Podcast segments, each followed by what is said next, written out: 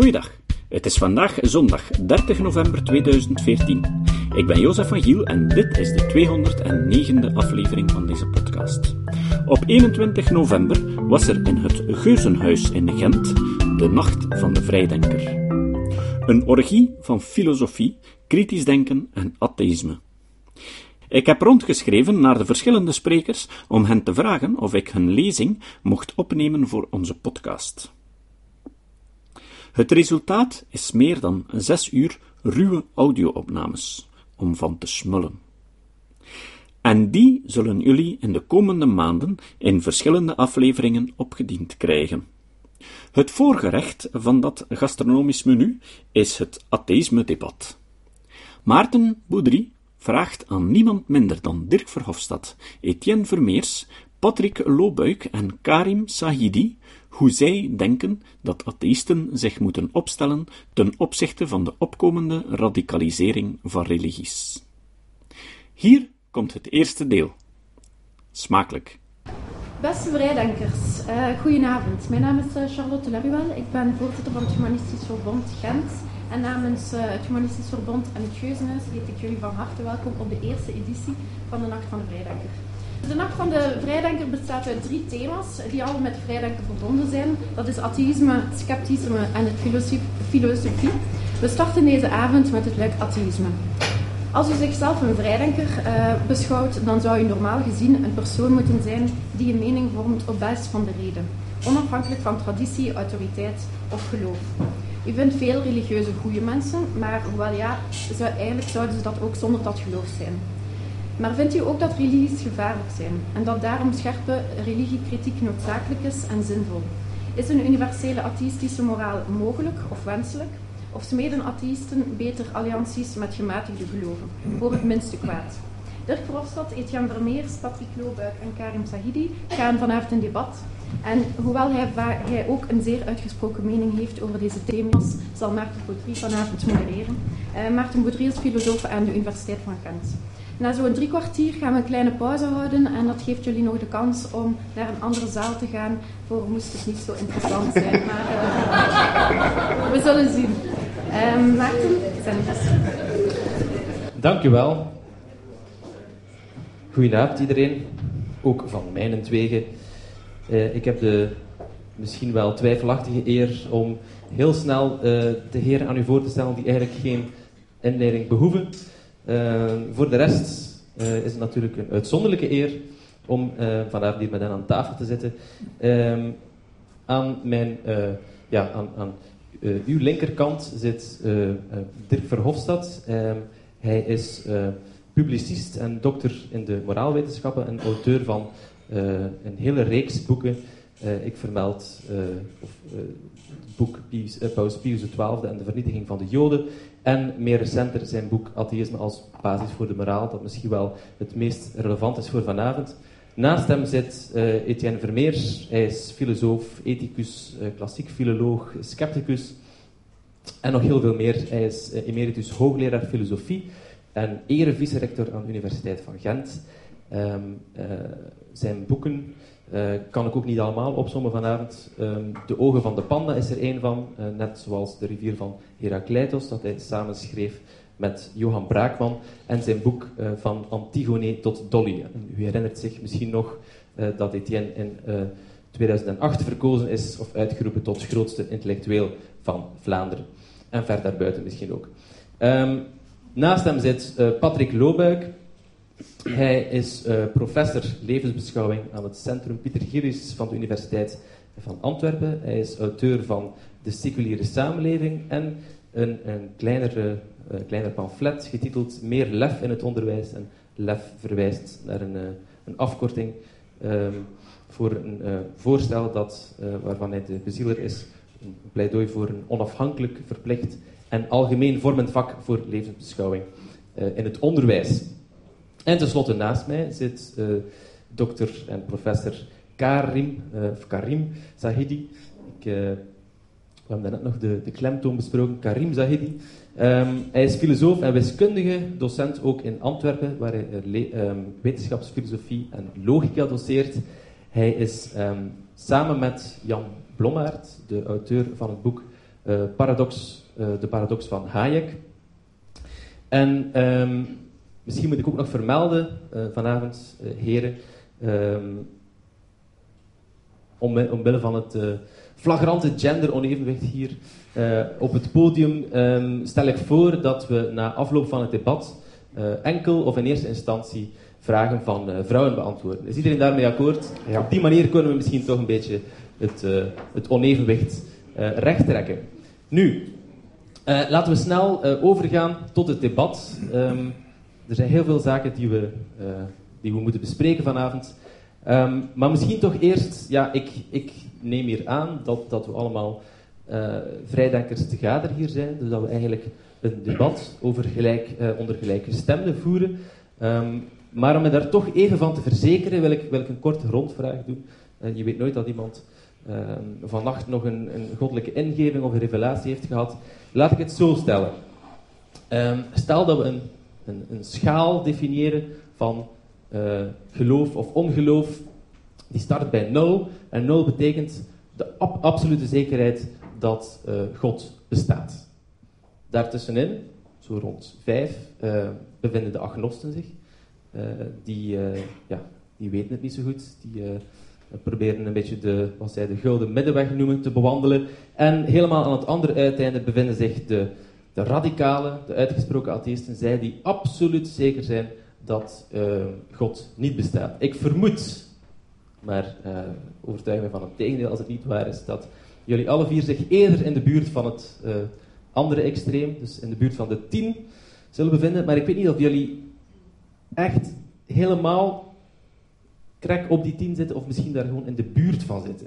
Uh, misschien begin ik um, aan, mijn, aan, de verse zijde bij, uh, bij Dirk Verhofstadt. En ik moet ook nog vragen, heren, hoe gaan wij vanavond aan, elkaar aanspreken? Misschien voor ik de, de kwestie over het ongeloof onthul. Wel, wij spreken aan elkaar met de voornaam en, en jij, ik jij doet op een beleefde manier. Hanteer de beleefdheidsvorm, oké. Okay. Wel edelgestrenge professor Verhofstadt. Waar situeert u zich op de schaal van absoluut geloof 0 tot ja, absoluut ongeloof 10? Wel, ik zit op 9,9 om de volgende reden. ik ben een Popperiaan, dus ik volg Poppers, Karel Poppers zijn ideeën. Die stelde dat dus de absolute waarheid niet bestaat en dat je enkel maar kunt spreken in, met hypotheses. En mijn hypothese, de hypothese die ik ook heb onderzocht in, in, mijn, in mijn boek Atheïsme als basis voor de moraal, is dat de hypothese dat hij niet bestaat oneindig veel groter is dan de hypothese dat hij wel bestaat. Dus in die zin zou bijvoorbeeld Richard Dawkins mij een feitelijk atheïst noemen. Oké. Etienne Vermeers, biedt u hoger of vindt u dat Etienne uh, te hard van staat? Uh, dat nee, te hard van staat uh, ik, ga, ik kan op, dit, op deze vraag geen antwoord geven. Zolang men mij niet zegt wat men bedoelt met het woord God. Als men, met, als men met God bedoelt het universum zoals wij dat kunnen waarnemen en waarover wij theorieën kunnen ontwikkelen, ben ik nagenoeg 100% zeker dat dat universum wel degelijk bestaat. Als men het woord God definieert als de vraag of uh, Apollo bestaat, ben ik 100% zeker dat die niet bestaat. Hetzelfde geldt voor Quetzalcoatl, de, Azteekse god. Hetzelfde geldt voor uh, Rama, Krishna, uh, en die, waar, die uit, die uit die voortkomt. Dus Vishnu, Shiva enzovoort. Ben ik 100% zeker dat die niet bestaan. Als u mij vraagt, bestaat de God van het Joodse Oud Testament? Zeker niet. Mhm. Bestaat de God van het christendom? Zeker niet. 100%, dus 10. Bestaat de God van de islam? Zeker niet, dus 10. Maar alleen nadat u nadat men een definitie gegeven En als ik zeg um, dat ik uh, met God eender welke persoon bedoel, bovennatuurlijke persoon die schepper is van hemel en aarde. Dus breder dan het christendom, het jodendom en de islam, maar niet zo breed als ja, uh, die een persoon universum. zou zijn en de betekenis die wij aan het woord ja. persoon geven, dan is dat 100% zeker niet. Dus Etienne Vermeers biedt hoger dan Dirk Verhofstadt. Nee, nee, nu nee, al op, nee, omdat ik geweigerd heb te antwoorden op de vraag in zaken God. Juist, wel, het hangt er inderdaad vanaf wat we ermee bedoelen. God ja. definiëren. Patrick Loobuik, een bovennatuurlijke persoon die schepper is van hemel en aarde, als dat, dat als werkdefinitie, waar, waar bevindt u zich dan?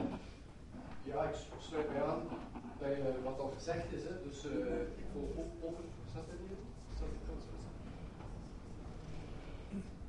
niet Nu al de mond gesnoerd door een hogere kracht. Nee? Of ik, ja, daar is hem. Um, ja, u bent ook wetenschapsfilosoof. Absolute zekerheid uh, bestaat niet. Moeten we altijd een klein uh, tikkeltje van afhouden. Maar laat het zo zeggen. Uh, op basis van onze voorlopige beste kennis die we hebben over deze wereld, is er niets dat erop wijst dat er een bovennatuur of een god is, gelijk hoe je hem eigenlijk ook definieert, want er zijn er natuurlijk al heel veel gepasseerd en er is geen enkele waar ik zou willen op inzetten. Er bestaat natuurlijk een god of goden in de hoofden van heel veel mensen.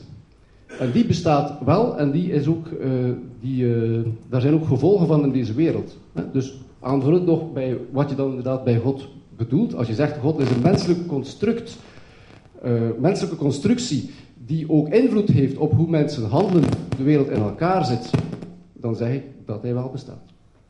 Oké, dat is een duidelijk antwoord. Karim Zahidi, God heeft nog één kans uh, om hier onder, onder ons in het panel iemand te vinden die het hem opneemt. Ik vrees dat, dat ik dat niet zal zijn.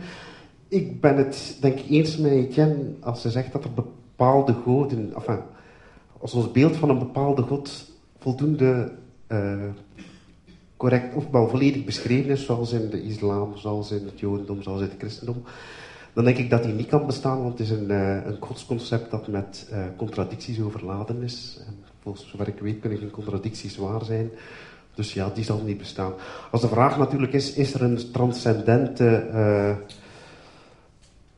grootheid die op een of andere manier invloed uitoefent, die het begin is van alle leven en dergelijke meer, dan denk ik dat ik het geloof daarin, of het ongeloof, dat ik daar negen zit of zoiets. Nee, dus dan daal je toch al een beetje af. Dus te zeggen dan, stijg je op naar het geloof, dat, daar, daar hou je wel nog uh, wat ruimte voor open. Dus voor zo'n meer abstracte God. Dat zou in principe kunnen en ik ben, ik ben een scepticus, dus durf ik geen 100% zekere uitspraken doen. Tenzij, enfin, ik kan alleen maar over logische waarheden en logische valsheden, kan ik met 100% zekerheid uh, zeggen dat die waar of vals zijn. Oké, heren, bij deze hebben we de violen min of meer gestemd. We, we, zitten dan, we leunen allemaal dicht bij elkaar aan. Mijn standpunt doet er uiteraard niet toe vanavond. Um, laten we dan misschien overgaan uh, naar ja, uh, kwesties, uh, ges, geschil, geschilpunten die zich um, binnen het atheïsme bevinden. Um, de laatste decennia is er een opkomst van een, een, nieuwe stroming, een nieuwe beweging die in het Engels bekend staat als New Atheism. Eh, de zogenaamde nieuwe atheïsten, we denken daarbij aan de, de, Britse evolutiebioloog Richard Dawkins, de filosoof Daniel Dennett, de filosoof en neuroloog Sam Harris en wijlen Christopher Hitchens, de publicist. En Etienne Vermeers. En Etienne Vermeers, wel, um, daar kom ik nog toe. Mijn, mijn, e-, mijn, eerste vraag is eigenlijk, ja, hoe verhouden jullie zich tot die, die stroming van het nieuwe atheïsme? Voor zover ik begrepen heb, is het een atheïsme dat meer zelfvertrouwen uitstraalt dan vroeger, of dat lijkt toch de perceptie te zijn. En uh, enten ze zich ook meer op wetenschap. Ze gaan meer de kaart van de wetenschap trekken om um, geloof te bestrijden. Misschien omdat uh, Dirk Verhofstadt al meteen de bal naar Etienne speelt. Etienne, zou jij jezelf tot die zogenaamde nieuwe atheïsten rekenen? Of wat denk je over hem? Ik heb er soms een beetje last mee. Omdat, om te beginnen met Harris. Harris heeft een opvatting over fundering van moraal. Ja, die, die, ik een beetje bijna een godsdienstige opvatting kan noemen. Dat is geen strikt wetenschappelijke benadering van moraal volgens mij. Ten tweede, Dawkins daar heb ik het iets meer voor, maar in zijn bespreking van het, bepaalde problemen zit er een zekere naïviteit, zou ik zeggen. Hij had bij u moeten collega. Hij springt daar nogal rap over een aantal problemen heen. Bijvoorbeeld uh, als hij het heeft over uh, het antropisch principe, geeft hij de indruk dat je het antropisch principe in feite kunt beschouwen als een bepaald van het bewijs van uh, het niet bestaan van God en zo. Terwijl het antropisch principe daar helemaal niets over te zeggen heeft. Het, echte antropisch. Het antropisch principe is het, dus de vaststelling dat ons universum van die aard is dat dat universum de wereld heeft voortgebracht. Ja, wat kan je daaruit afleiden? Sommigen, de zogenaamde designmensen, zijn dus het universum is zo geschapen, met die specifieke eigenschappen, dat het de mens kon voortbrengen. Nu, het is natuurlijk, uh, ja, dat, houdt geen steek. Het, is, universum is natuurlijk zo, uh, als we vaststellen dat het mens in het universum tot stand gekomen is, dan kon het niet anders dan dat het universum zo was. Of daarom daarvoor zo gemaakt is, dat is natuurlijk een totaal andere kwestie. Maar Dawkins schijnt dat om te keren en te zeggen, kijk, daaruit kan je juist afleiden dat het, uh, het universum eigenlijk zich fundeert als het ware op het feit dat het, druk het misschien wat onduidelijk uit, maar hij, hij, schijnt dus die, die onzekerheid, of die, het feit dat het antropisch principe eigenlijk geen, enfin, dat het universum daar geen design kan uit afleiden, schijnt hij te denken dat, dat, dat ons dat iets leert over het universum. Mm U dat leert ons niets over het universum, behalve dat het zo is zoals het is. Ja.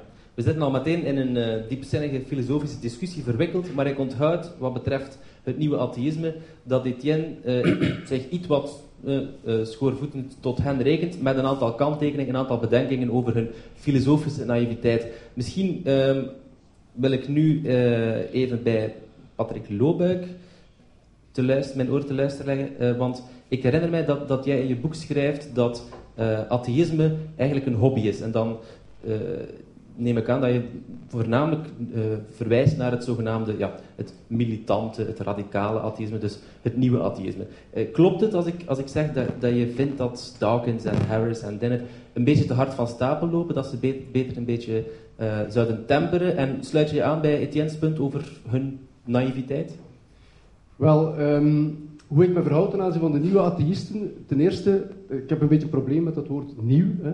Want als je Dolbach leest, als je Diderot mhm. leest, dan zie je net dezelfde soort argumenten al voor het atheïsme, maar natuurlijk dan in die periode, en dat is nu gewoon wat upgedate met wat meer wetenschappelijke kennis die we nu hebben. Dus echt nieuw is dat niet. Hè. En het verschil dat ik maak in mijn boek De Seculiere Samenleving, en ik ben blij dat je er uh, al iets in gelezen hebt, dus uh, fijn. Um, dat is toch al de titel van hoofdstuk 7 inderdaad. um, hoe ik mij daar tegen. ik zet eigenlijk gewoon een andere bril op dan die, uh, dan die nieuwe atheïsten. Ik ben even overtuigd, om het zo te zeggen, als Dawkins dat God niet bestaat. Dus daar op dat punt zit er geen verschil. Hè. Alleen heb ik nu met mijn boek geen boek geschreven om ervoor, om ervoor te pleiten dat de hele samenleving atheïstisch zou worden. Hè. Maar waar ik voor pleit is Um, voor, voor, de, voor de godsdienstvrijheid, voor de vrijheid van meningsuiting, voor de, voor de gewetensvrijheid. En ik vind dat eigenlijk een belangrijker issue dan het feit dat we in een samenleving zouden leven waar iedereen atheïst is. Ik vind dat we in de eerste plaats moeten strijden voor een samenleving die gebaseerd is op vrijheid van geweten. En dat dan in, in, in, tweede orde, en dat, is mijn, dat bedoel ik met hobby. Mhm. In tweede orde kun je dan in die open en vrije samenleving die gebaseerd is op vrijheid van meningsuiting enzovoort, gaan uh, debatteren met mensen over het bestaan van God, het niet bestaan van God enzovoort. Ja. Een, als nog een, een, tweede element waar ik me onderscheid van de militante atheïsten of van de nieuwe atheïsten is dat, kijk, voor mij is religie onwaar. God bestaat niet enzovoort. Maar dan wil ik eigenlijk rustig het fenomeen religie willen, wil ik dat rustig bestuderen en kijken wat is dat nu waard en wat is dat waard geweest. En ik vind dat bij mensen als Dawkins er een zeer sterk, en dat zie je het toch niet als wetenschapper, hè, een zeer sterk a priori zit bij het feit dat, dat um, religie per definitie in al haar facetten slecht zou zijn. Ja, en daar zal ik u even onderbreken, want dat is een, een, punt waar we nog op terugkomen. En inderdaad, en dat deel ik uh, niet. die, uh, die eenzijdige negatieve perceptie van religie, um, dat is inderdaad ook iets wat kenmerkend is voor het nieuwe atheïsme. Maar ik zag uh, dat Dirk ik even, even zijn, zijn vinger opstak. toen Patrick het had over het nieuwe aspect van het nieuwe atheïsme, heb je daar een bedenking bij? Uh, ten eerste, ik herken mijzelf uh, absoluut tot het nieuwe atheïsme, tot het meer militante atheïsme. En het is natuurlijk evident en het is juist dat in het verleden, in de 18e eeuw, bij heel wat verlichtingsfilosofen, dat dat overtuigde atheïsten waren. In die zouden, zin zouden kunnen zeggen, ja, waarom moet je dan het woord nieuw gebruiken? Maar ik wil het woord nieuw gebruiken, omdat we in de voorbije decennia de atheïsten, de vrijdenkers, voor een stuk in slaap zijn gevallen. Ze zijn in slaap gevallen omdat ze dachten dat de secularisering van onze samenleving zich automatisch ging doorzetten. We zagen dus een minder eh, kerkbezoek, minder doopsters en dergelijke meer. We waren er zo van overtuigd, oh dat gaat vanzelf komen. Terwijl dat we intussen moeten vaststellen dat zeker radicale vormen van religies aan een ongelooflijke comeback bezig zijn. En daarom is het absoluut belangrijk dat er opnieuw militanten, nieuwe atheïsten recht staan, die een aantal principes verdedigen waar onze voorouders voor gevochten hebben. En waar we zeker en vast dat niet terug uit handen mogen geven. Ik geef een paar kleine voorbeelden. We moeten bijvoorbeeld in eerste instantie absoluut stoppen met de financieren van religies en levensbeschouwingen. Dat is kwatsch. Het is totaal absurd dat omdat mensen in een bepaald iets geloven, dat dat publiek moet gefinancierd worden. Dan kan gerust allerlei systemen vinden, Kirchenstauer of wat dan ook, om eventueel dergelijke hobby's te uh, financieren. Ten tweede moeten we veel strenger en strakker opkomen voor de neutraliteit van de publieke ruimte. Daar zal ik straks nog heel kort iets over zeggen. Ten derde vind ik dat we principes zoals de vrijheid van meningsuiting veel feller moeten verdedigen. Er zijn tot op de dag van vandaag mensen die zeggen, ze hadden die Deense cartoons beter niet gepubliceerd, wat er veel minder miserie had. We zouden in tegendeel die mensen die dat hebben gepubliceerd verdedigen om hun recht op vrije meningsuiting te verdedigen. En tenslotte vind ik dat we ook af moeten van systemen van parallele wetgeving zoals we die vandaag de dag kennen. Bijvoorbeeld het kanoniek recht, sharia-rechtbanken in het buitenland en dergelijke meer. Omdat we zien en vaststellen dat religies opnieuw proberen een stuk van niet alleen de moraal, maar ook een stuk van de uitvoerende macht in handen te krijgen om op die manier hun eigen gelijk op te dringen. En nu kom ik tot mijn laatste punt. Waarom ben ik eigenlijk een groot voorstander van dat nieuwe atheïsme? Waarom is dat atheïsme absoluut noodzakelijk? Dat is volgens mij voor de volgende reden noodzakelijk. Het is natuurlijk evident dat iedereen persoonlijk gelooft wat dat hij wilt. Daar hebben we mij niks mee te maken. Maar ik vind dat in de publieke ruimte, daar waar dat mensen vanuit verschillende culturen, verschillende religies met elkaar praten, zij eigenlijk het atheïsme als een techniek moeten toepassen, hun persoonlijke geloofsovertuiging opzij schuiven in die publieke ruimte, om plaats te maken voor universele, seculiere waarden waar iedereen het kan over eens zijn. En volgens mij, en in mijn boek beschrijf ik dat, is dat de enige manier zodat we zullen kunnen toekomen dat mensen, zelfs met de verschillende persoonlijke geloofsovertuiging, toch harmonieus met elkaar zullen kunnen samenleven. Oké. Dat is een heel duidelijk antwoord. Uh, zonder enige reserves sluit Dirk Verhofstadt zich aan bij de nieuwe atheïsten. Nu kom ik bij Karim Zahiri terecht. Klopt het inderdaad dat uh, we vandaag een, uh, een opkomst meemaken van fundamentalisme en dat we net daarom als atheïsten nood hebben aan een meer assertieve, een meer mm, militante houding om daar tegen te gaan? Van, laat me eerst antwoorden op de vraag hoe verhoud ik mij tot ja. het nieuw atheïsme. En ik denk niet dat dat een kwestie is van militant zijn of niet militant zijn. Wat ik ik, ik herken mij niet in het nieuwe atheïsme. Waarom? Omdat ik vind dat de uh, manier waarop naar religie wordt gekeken zeer eenzijdig is. En eenzijdig op een andere manier dan waar Patrick naar verwezen is, heeft. Namelijk, de eenzijdigheid zit hem daarin dat religie alleen beschouwd wordt als een soort van uh, geheel aan doctrinaire uitspraken. Die dan waar of vals kunnen zijn. Nu, ik denk dat religie, dat er tenminste nog andere aspecten zijn aan religie, namelijk religieuze praktijken die niet onmiddellijk waar of vals kunnen zijn. En dus door religie te, ver, te verrengen tot de uitspraken over God, over hoe dat de wereld ontstaan en zo, ontkent je een belangrijk onderdeel van religie. Belangrijk, ik bedoel, een substantieel aspect van religie. En door alleen de kritiek, hè, want ik ben het daar uiteraard mee eens, dat het doctrinaire aspect namelijk de uitspraken over de wereld, dat, die bijna al, dat die allemaal fout zijn, of tenminste niet voldoende uh, uh, gerechtvaardigd zijn. Maar het is een, door dat te zeggen heb je nog niks gedaan aan de andere aspecten van religie. En in, in die zin vind ik de uh, kritiek van het nieuw-atheïsme eenzijdig. En ik denk, zolang, en voor atheïsten is dat een belangrijk punt, denk ik, maar als je wilt hebben dat er minder gelovigen zijn, dan gaat je moeten rekening houden met de rol die religie vervult in, de, in het leven van de mens, van die mensen, van de gelovigen. En dan moet je daar een antwoord op vinden. En dus meer dan gewoon zeggen, God bestaat niet, de wereld is, uh, is niet geschapen door God, enzovoort, enzovoort. dus in die zin vind ik... Vind ik met, ja, ja, maar dat, dat, dit, dat ken ik vol niet. met positieve zaken, ja, ja, dit, waar atheïsten zouden zich kunnen ja. oprichten. En waar niet alleen atheïsten, maar ook gelovigen noemt ze gematigd of uh, anders, uh, gelovigen die niet die radicale weg inslaan, zich perfect zouden kunnen achterscharen. Ik geef één heel klein voorbeeld, onmiddellijk u het woord teruggeven. De tien geboden starten nog altijd met bovenal, bovenal bemin één God en de miserie begint. Want als je in gelooft of in twee gelooft, of uh, ja, dus, als je in ene gelooft, is dan wel in de juiste. De ronde zou dat perfect kunnen vervangen door een seculier gebod en zeggen bovenal bemin de mens. En dat is moreel veel hoogstaander dan wat die religies verkondigen. Daar ben, ik, enfin, daar ben ik het niet mee oneens. Ik heb ook niet gezegd dat jij eenzijdige kritiek heeft, maar ik vind dat de nieuwe atheïsten uh, daar wel zeer eenzijdig mee omgaan. Ten tweede, ik denk dat het natuurlijk ook meer is dan alleen een alternatief geven voor de moraal. Als je kijkt naar in, in, in de armere wijken van, van ik zeg maar iets, Borgerhout. Daar ontstaan nu al die paaskerken. Wat vinden mensen daar? Die vinden daar natuurlijk geloof, maar ze vinden daar natuurlijk een aantal aspecten, namelijk gemeenschap, uh, zorg voor elkaar binnen een religieuze context. Ja, hier hebben we dat ook, tuurlijk. Dat ontken ik niet. Maar, door al, maar dan moeten we die aspecten ook duidelijk naar, naar voren brengen. En tenslotte nog dit. Maar dan gaan we misschien, straks gaan we het nog hebben over of dat de wereld beter gaat zijn zonder of de, met Daar komen we zeker, zeker nog op terug. Ja, okay. uh, ja, wel, misschien uh, richt ik me dan even tot, tot uh, Etienne en Patrick. Ja, wat denken jullie over, over deze discussie? Um, als we God van, van mensen afnemen, um, hebben we dan een soort alternatief nodig, een atheïstisch alternatief, dat voorziet in hun spirituele behoeften, in hun, hun hunker naar zingeving enzovoort? Of volstaat het gewoon om, uh, om, om, om God te, te, vermoorden en moeten mensen maar zelf op zoek gaan naar een uh, zinvolle invulling van hun leven.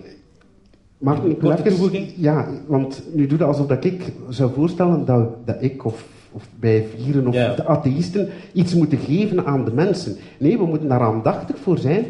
De mensen moeten dat zelf creëren. Hè. Ik, ga dan, ik ga niet zeggen, hier is een boek Smijt u een Bijbel weg en doet het met dit. Het eerste punt is, we moeten er meer aandacht voor we hebben. Er meer aandacht. En ook in onze discussies. Ja. Religie is niet enkel doctrine, religie heeft ook een bepaalde sociale, uh, psychologische functie. Laten we misschien dan daartoe beperken. Zijn jullie het daarmee eens? Patrick? Ik zou toch graag de vraag stellen aan dit. Um, dat nieuw-atheïsme, um, en je, je weet daarvan, het belang van nieuw-atheïsme aan bijvoorbeeld oplossen van radicalisering enzovoort. Ik ga niet ontkennen dat er inderdaad een, inderdaad een opkomst is van, van radicalisering, dat dat, dat, dat een element is in, in, onze samenleving, zeker ook in de mondiale samenleving. Maar je gaat dat radicalisme natuurlijk niet oplossen door die mensen Dawkins te geven. Dus die mensen worden alleen maar als je dus de radicale atheïstische standpunten neemt en de secularistische standpunten neemt en zegt, je mag je religie zelfs niet in de publieke ruimte, je mag daarmee, je, mag jezelf niet zijn, je mag je eigen identiteit niet beleven in de publieke ruimte, want anders uh, kunnen we niet met elkaar praten. Dit creëert juist uh, een, een, vorm van radicalisering. Je kunt, dat, je kunt dat hopen dat dat niet zo is, maar dit is hoe het werkt. Hè. Kijk nee. naar wat het effect is van die hoofddoekverboden op scholen en de hoofddoekverboden die uh, in de ambtenarij uh, zijn, zijn benadrukt. Je kunt daarover discussiëren of daar goede redenen zijn, voor zijn of niet. Maar op het terrein, als je gaat spreken met moslims, en ik doe het vaak, in het Antwerpse vooral, als je daar gaat spreken, de frustratie zit daar enorm diep rond een bepaald soort miskenning van hun identiteit. En als je dus wil dat je uh, mensen tot redelijke opvattingen uh, beweegt, hè, en, dan, en, dus het, het, en, en dus redelijk in verband met ons samenleven, en vreedzaam samenleven, dan denk ik dat we er niet, dat we er niet geraken met zomaar puur dat militant atheïsme op die mensen af te vuren. Want dat heeft in mijn ogen omgekeerde effect. Ja, ik, ik zal u daar onmiddellijk, als, mag zo, nog heel kort Etienne, om, omdat de rechtstreeks uh, uh, repliek is uh, ten aanzien van mij. Uh, ik ben het daar absoluut niet mee eens. Wij hebben als militante atheïsten een bepaalde taak. Namelijk de taak om de ideeën die door de verlichting naar voren zijn gebracht, verder te verdedigen en verder te verkondigen.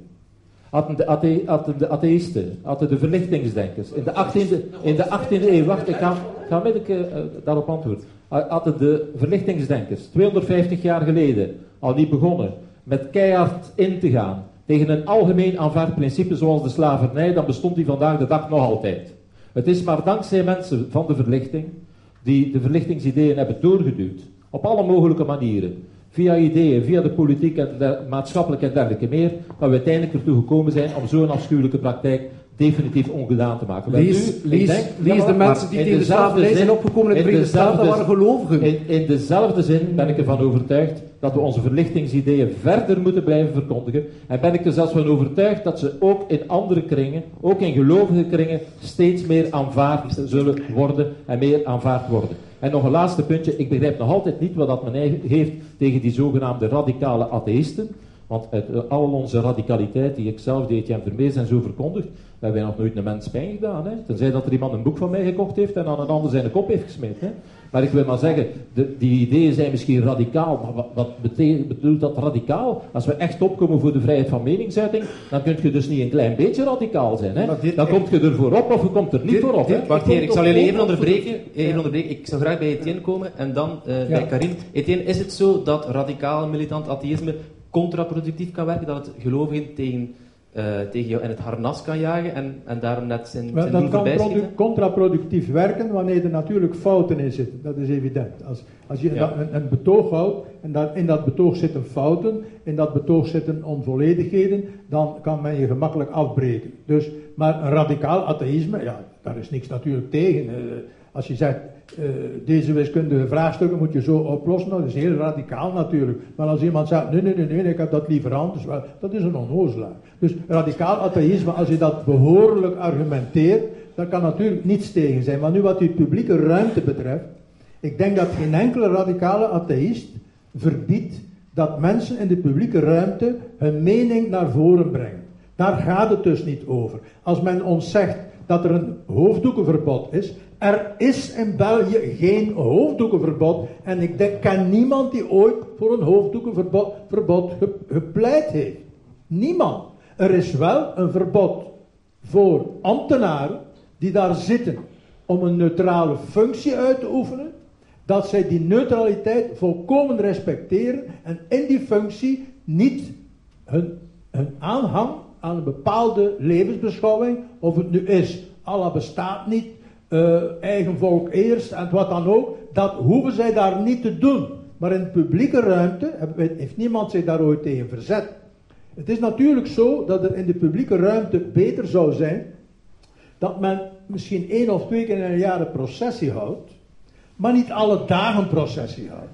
Dus inderdaad, ik ben geen voorstander van het feit dat men in de publieke ruimte met hoofddoeken rondloopt maar ik ga dat nooit verbieden. Alleen houd ik daar niet van, omdat ik liever heb hoe dat mensen ook in de publieke ruimte niet alle dagen daarvoor uitkomen. Dat ze op de werkvloer met hun mede uh, mensen die samen met hen samenwerken, niet altijd opnieuw beginnen God te, te propageren. Maar ook niet het atheïsme te propageren. Dat men de publieke ruimte zoveel mogelijk een ruimte laat zijn.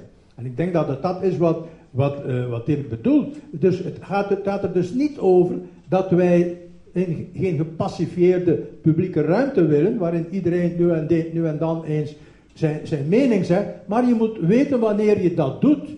Als het jubileum was van mijn tante Nonneke, ging ik daar niet zeggen, ja maar God niet bestaat niet. Dat doe je gewoon niet. Je moet je aanpassen aan de situatie. Op de werkvloer als niemand daar naar vraagt, in de publieke ruimte als niemand daar naar vraagt, kan je eventueel, zoals in Hyde Park, je mening gaan verkondigen, maar zit daar niet constant mee bezig. En dat is waar ik probleem mee heb. Maar als verbod geldt het alleen voor de openbare diensten en aan scholen voor minderjarigen, omdat je moet beletten dat minderjarigen van kindsbeen af geïndoctrineerd worden en dat ze een volledig open, maar daar bent u ook voorstander van, een volledig open uh, opvoeding krijgen. En het propageren van door bepaalde uh, figuren van, van hoofddoeken in een opvoedingsruimte is volgens mij uh, onjuist. Nu, wat betreft het radicale atheïsme, men moet daar in zekere zin mee opletten, omdat sommige van die mensen, uh, van die nieuwe atheïsten, ik ben ook een radicale atheïst altijd geweest, vanaf een zeker ogenblik, dus, uh, maar je moet ermee opletten dat je de indruk geeft dat bepaalde gelovige mensen, ik ken bepaalde gelovige mensen die ik beschouw als mensen met een superieure intelligentie, mensen die uh, als mens volledig ethisch gezien, als medemens volledig humaan zijn en zo verder, en waarvan ik vaststel dat die toch een zeker geloof hebben. Wel, je mag niet de indruk geven dat die mensen in feite op de een of andere manier, het zij uh, dommer zijn, het zij uh, minder ethisch zijn enzovoort. We staan nu eenmaal voor, eenmaal voor dat norm, merkwaardige fenomeen dat er mensen zijn die ethisch hoogstaand zijn, die intellectueel hoogstaand zijn, en dat die toch blijkbaar zich blijven vasthechten aan een bepaalde vorm van geloof, waarbij ze alle ballast natuurlijk van anti, anti-wetenschappelijke ballast laten, laten vliegen, maar waarbij daar toch nog iets overblijft. En ik kan niet zeggen dat ik die mensen dom vind, of dat ik die mensen minder intelligent vind, of minder, oneet, minder ethisch of minder menselijk. Daar moeten we respect voor blijven uh, uh, opbrengen. Ik heb verschillende van die mensen zo gekend en ik wil daarvoor respect opbrengen. En in die zin vind ik dat wij moeten strijden voor uh, tegen veel vormen van geloof, zodra die be dingen beweren die in strijd zijn radicaal met de wetenschappelijke gegevens, of met de rationeel haalbare gegevens, en dat ook die in strijd zijn met de algemeen aanvaarde stilaan moraal, zoals in de rechten van de mens en zo verder. Zolang ze daarop blijven, heb ik daar geen problemen mee. Maar al diegenen die wel zaken naar voren brengen, die met die moraal in strijd zijn, of die met de aanvaarde gegevens in strijd zijn, die moeten we wel bestrijden. Oké, we komen zo meteen uh, nog terug op dat punt over de neutraliteit van de de overheid en de aanwezigheid van religie in de publieke ruimte. Maar ik uh, speel de bal nu even door naar uh, Karim. Wil je nog inpikken op dat punt? Ja, ik wil nog eens inpikken van, uh, wel, over de vraag, de eerste vraag die mij gesteld was in verband met radicalisatie. Zien we radicalisatie? Ja. Natuurlijk zien we radicalisatie. De vraag is alleen maar van waar komt die radicalisatie? En die radicalisatie kan je niet alleen maar verklaren door te zeggen, die mensen zijn gelovig. Of die lezen de Koran of die lezen de Bijbel in Amerika en besluiten dan om abortusklinieken te gaan eh, bombarderen. Nee, ik denk bijvoorbeeld in België. Wat is de meest radicale, een van de meest radicale groeperingen is Sharia voor België. Nu, als je kijkt naar de levenswandel van de stichter, dan zie je dat die zijn enorme frustratie, en hij schrijft daar ook over, hij spreekt daar ook over, zijn enorme frustratie is gekomen begin de jaren 2000, want hij was eerst niet rechtstreeks actief, maar betrokken, zijdelings betrokken, betrokken bij AIL. Wat was AIL? AIL was de Arabisch-Europese uh, Liga van um, Abu Dhaja. Die man had een beetje een, ja, een radicaal discours, maar dat was geen fundamentalist. Mhm. Die man en zijn beweging zijn verketterd. Die zijn met alle mogelijke manieren uh, de grond ingeboord. Door radicale atheïsten? Door de politiek, door mensen die dat niet... Enfin, dat was, een, was een zeer bizar schuilspel, want er waren politici die meedoen. Er was de, de Morgen heeft daar een enorme vuile rol in gespeeld, enzovoort. Ja. Nu, als je met mensen praat van die generatie, heb je een aantal mensen die zeggen: Ja, op die moment is bij mij de frank gevallen. Hier in, de in deze democratie hebben wij geen plaats meer. Met andere woorden, de manier, en dat was ook een ondemocratische manier waarmee, waarop de AEL gekelderd is, die hebben op die moment gezegd, zie je wel, in de democratie is voor ons geen plaats, dus wij zweren de democratie af. Belkacem heeft dat expliciet gezegd en heeft gezegd, mijn besluit is, ik richt een, ik richt een uh, vereniging op die antidemocratisch is en die zich richt op de zuivere islam. En dan denk ik, van, als we de, de waarde van de verlichting hoog in het vaandel willen voeren, dan moeten we dat doen. En dat betekent ook dat we dus wetenschappelijk moeten kijken naar processen van radicalisering. En dan denk ik dat het, dat dus niet volstaat om te zeggen, uh, die mensen zijn religieus en ze zijn te religieus. Ik denk niet dat, enfin, onder dergelijke processen van radicalisering zitten er altijd wel politieke of economische processen. Ja. En ten tweede, laat me daar, ik wil één citaat meegeven van een oude atheïst. Een atheïst uit de 19e eeuw. En die schreef over religie het zijn de imaginaire bloemen rond de ketenen die de mensen binden, vasthouden. Dus ik zeg, het gaat mij niet... En die bloemen moeten we wegnemen, opdat de mensen de ketenen zouden kunnen zien om die te verbreken. Ik zeg, ik, voor mij zijn de nieuwe atheïsten mensen die alleen zich bezighouden met, het, met het, de, de bloemetjes van rond de ketenen te halen, maar de keten niet in vraag stellen. En dat is voor mij de enorme zwakte van het nieuwe atheïsme. Ik dring even aan, omdat ik natuurlijk eh, graag die stelling wil ontlokken. Uh, klopt het dan um, dat, dat je zegt dat het radicaal atheïsme, of dat laat maar zeggen, een te harde houding ten opzichte van uh, wat toen de kiemen waren van het radicalisme, dat dat olie op het vuur heeft gegooid, dat dat heeft geleid tot radicalisme. Dat bijvoorbeeld de AEL, ja, dat was dan nog binnen een democratische context, maar we hebben dat dus, we hebben, we hebben daar zo te hard op onze borst geklopt. En nu, ja, nu, nu hebben we de... de nee, ik, denk, maar ik, ik, denk dat het bijvoorbeeld fout is om AEL, enfin, dat was een...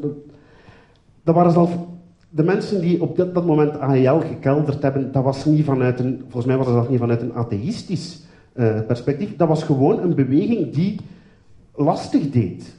Ja. Politiek lastig deed.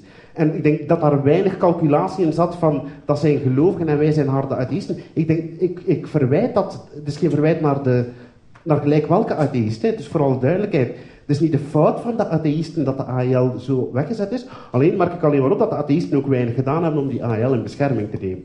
Maar los daarvan, waar het mij om gaat, is processen van radicalisatie. Daar zit altijd meer achter dan alleen maar idioten die plots vinden dat ze de Koran letterlijk moeten ja, nemen. En als we dat zeggen, heeft een, een oorzaak die buiten de religie ligt, of, of, of, ten dele buiten de religie ligt, en dan maatschappelijke, maatschappelijke politiek en economie. Oké, dat is een andere interessante eh. stelling. Atheïsten staren zich dan blind op de religieuze component en gaan alle andere aspecten gaan veronachtzamen. Ja. Dirk, Etienne? Wel, ik zou toch eerst... Ik ben, er zit iets in, in het betoog in verband met AEL, maar moet, moet toch ook eh, naar voren brengen dat AEL eigenlijk niet echt op zo'n manier gekelderd is. In feite is Abu Jaja niet veroordeeld. er is een proces geweest. Ten tweede is het zo dat de, het hoofd van de Antwerpse politie, die heeft mij zelf gezegd, dus als de huiszoeking gebeurd is bij Abu Jaja, die heeft mij zelf gezegd, ik wou daarbij aanwezig zijn om zeker te zijn dat ze daar geen bezwarend materiaal zouden plaatsen. Dus het hoofd van de Antwerpse politie heeft er dus voor gezorgd dat er geen bezwarend materiaal zou geplaatst worden bij Abu Jaja. Ten derde is het zo dat AEL eigenlijk ingestort is bij de verkiezingen, wanneer ze dus samengegaan zijn met Groen, wat een bijzonder eigenaardige combinatie was. Ze zijn samengegaan met Groen. Met de PvdA. Eh? Met P van de A, excuseer. Met P van de A natuurlijk. Dus zijn ze samengegaan en ze zijn dus uh, electoraal ingestort. Dus er zit natuurlijk iets in dat, dat men zowel uh, hard aangepakt heeft, maar het ligt niet alleen daaraan. Bijvoorbeeld, Abu Jaja heeft tenminste twee keren zich uitvoerig kunnen uitspreken op de televisie, namelijk twee keer met mij. Ik heb twee keer een debat gehad op televisie met Abu Jaja. En hij vertelde daar sommige interessante dingen en ook sommige domme dingen. Eh, dat, dat is nu eenmaal zo. Dus ik zou het niet te eenzijdig bekijken. Maar het is natuurlijk. Oké, maar de vraag is niet. Wat is daar nu juist en 100% uh, juist aan, of, of wat, wat, wat, moet er genuanceerd worden? De vraag is, hoe, gaat, hoe hebben mensen die daar rondhingen dat ervaren. En zij hebben dat ervaren als een bewijs, voor, ah, bij sommigen, niet allemaal, een bewijs dat de, de, de, Belgische democratie hen niet moest. Juist, maar ik hoor je ook zeggen dat, dat je het verwijt niet maakt ten overstaan van atheïsten. Vandaar dat ik misschien liever wil overspringen op een andere stelling van u, omdat die meer relevant is, uh, meer relevant voor vanavond. Dus de stelling dat nieuwe atheïsten, militante atheïsten, wanneer het dan gaat over uh, Fouad Belkacem, Sharia voor België, de opkomst van het jihadisme, dat zij zich zouden uh, blind staren op die religieuze component, omdat ze daar nu eenmaal ja, uh, een fixatie voor hebben of zo. Ik, ik, ja, ik, probeer maar de, de, redenering aan te vullen. En um, dat ze op die manier olie op het vuur gooien, of dat ze het echte probleem niet zien. En het echte probleem is dan sociaal-economisch of, of wat dan ook. Um, ik, ik, want daar, daar wil ik jullie graag nog eens over horen. Dat vind ik wel interessant. Ja, kijk, ik ben, ik ben het een beetje moe gehoord, dat discours. Hè.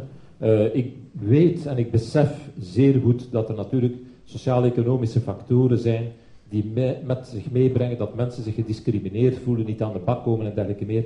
En daar moeten we een oplossing voor bieden. Daar moeten we politiek een oplossing voor bieden. Maar dat mag geen excuus zijn om ook bijna te zeggen van eigenlijk heeft dat niks met religie te maken. Want het heeft wel met religie te maken. En op een bepaald ogenblik kan men dus zoveel zeggen over de democratie en dat de democratie dat allemaal moet toelaten, dat de democratie dat moet aanvaarden. En kan men nog duizend keer de uitspraak van Voltaire hanteren. Maar er is ook de uitspraak van Karl Popper die zegt, wees niet langer tolerant voor de intoleranten.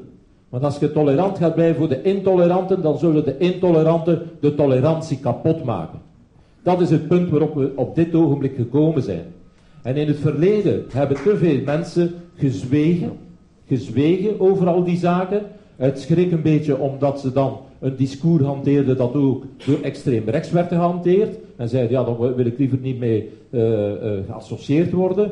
Maar ik ben dat stadium allang voorbij, want dat heeft niks te maken met die van extreem rechts. Dat heeft te maken met het verdedigen van verlichtingsideeën. En als dan een beweging opkomt, zoals Sharia voor Belgium, die opkomt voor niet-democratische systemen, voor een systeem waarin vrouwen minder rechten zouden krijgen dan mannen, dan hebben wij de taak als democraten om die intoleranten te bestrijden en niet langer te aanvaarden. Maar daar, dit, daar, daar ben... Het is, een, valse, het is een valse tegenstelling. Alsof ik of gelijk wie... Als ik als ik, mijn, als ik mijn betoog daar juist opgebouwd heb, was dat niet om sharia voor Belgium goed te praten. Het is om te wijzen op factoren die de, de, die, de oorzaak, die mee bepaald zijn voor de oorsprong van dergelijke... Ja, ja maar een harde houding innemen ten opzichte van het jihadisme, maar de, de, kwestie is, is religie daar de bron van alle kwaad? Want dat is wat de nieuwe atheïsten beweren. Dit is voor een deel juist, maar dat is natuurlijk maar een heel klein pakket van de feitelijkheid. Wanneer in Frankrijk een immense massa zich verzet tegen het homohuwelijk, dat is dat niet een immense massa die verdrukt geworden is. Dat is een massa van rechtsen en extreem rechtsen, die onder andere door de katholieke kerk worden beïnvloed.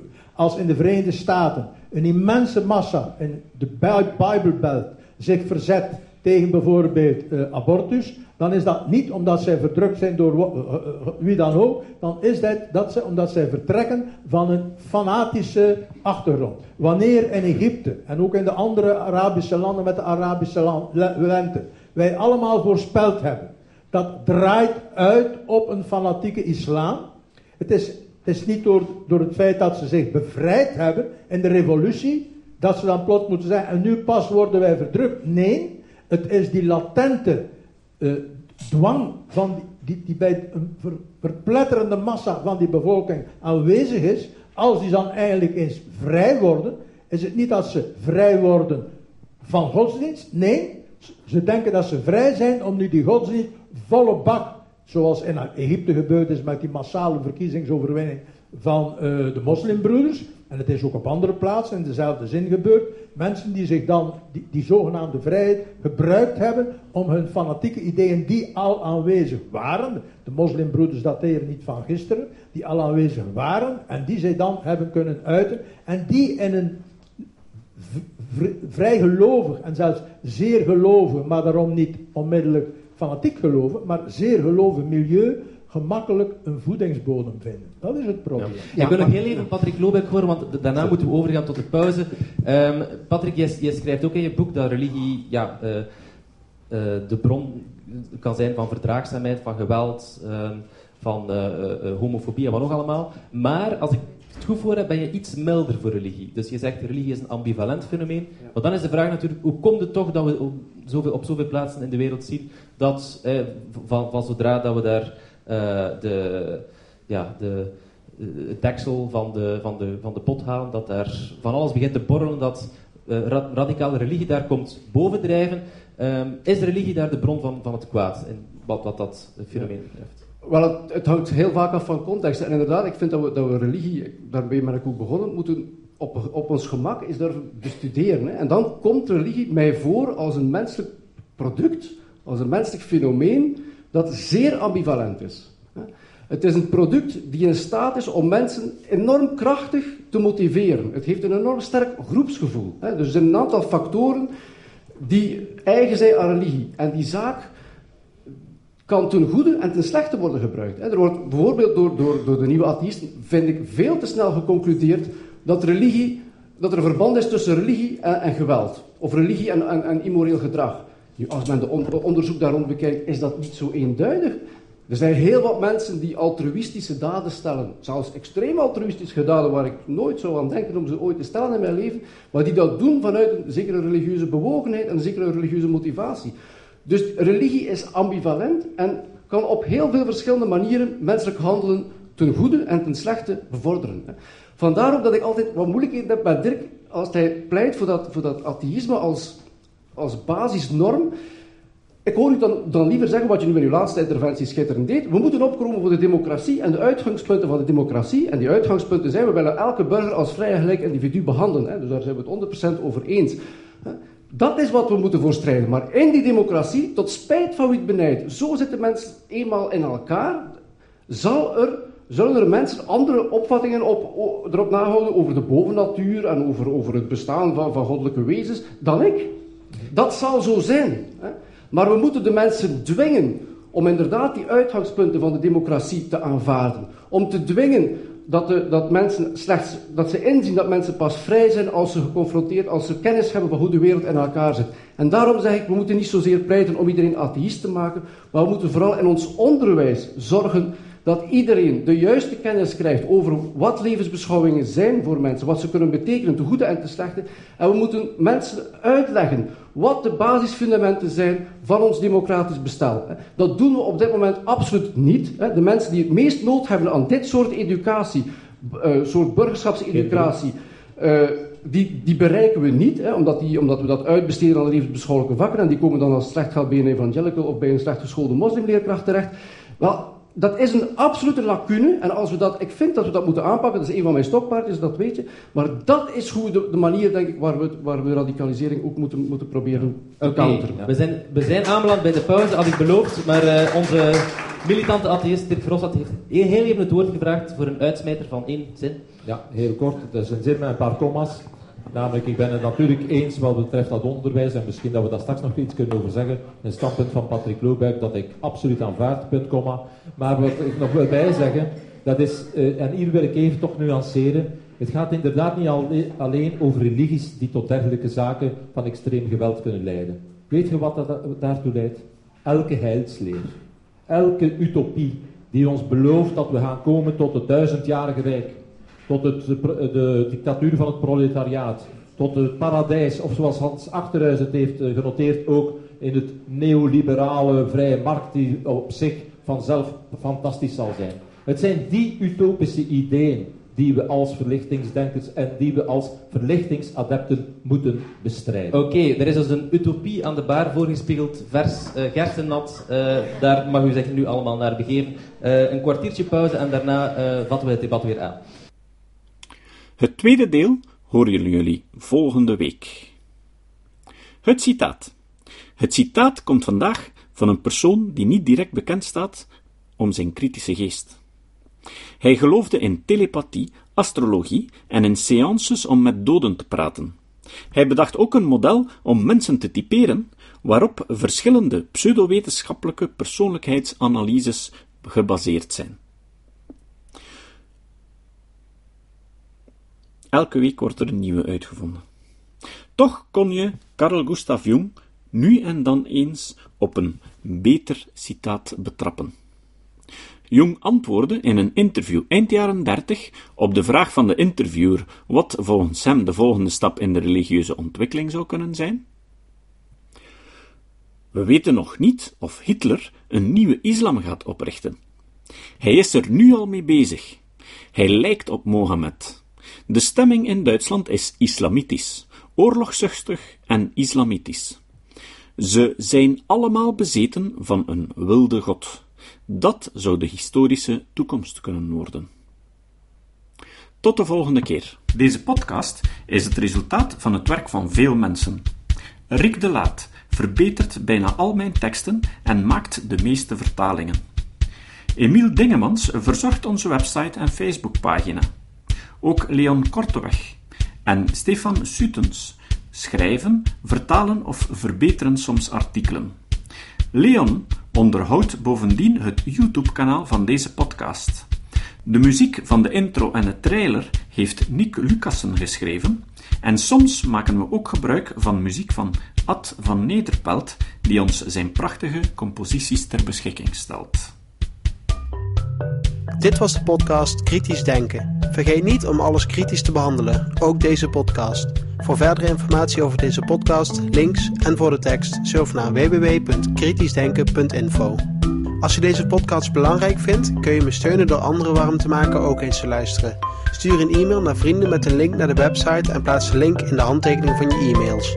Tevens kun je op iTunes deze podcast een beoordeling geven of een recensie schrijven. Of je kan op je eigen website of blog een link naar kritisch denken plaatsen.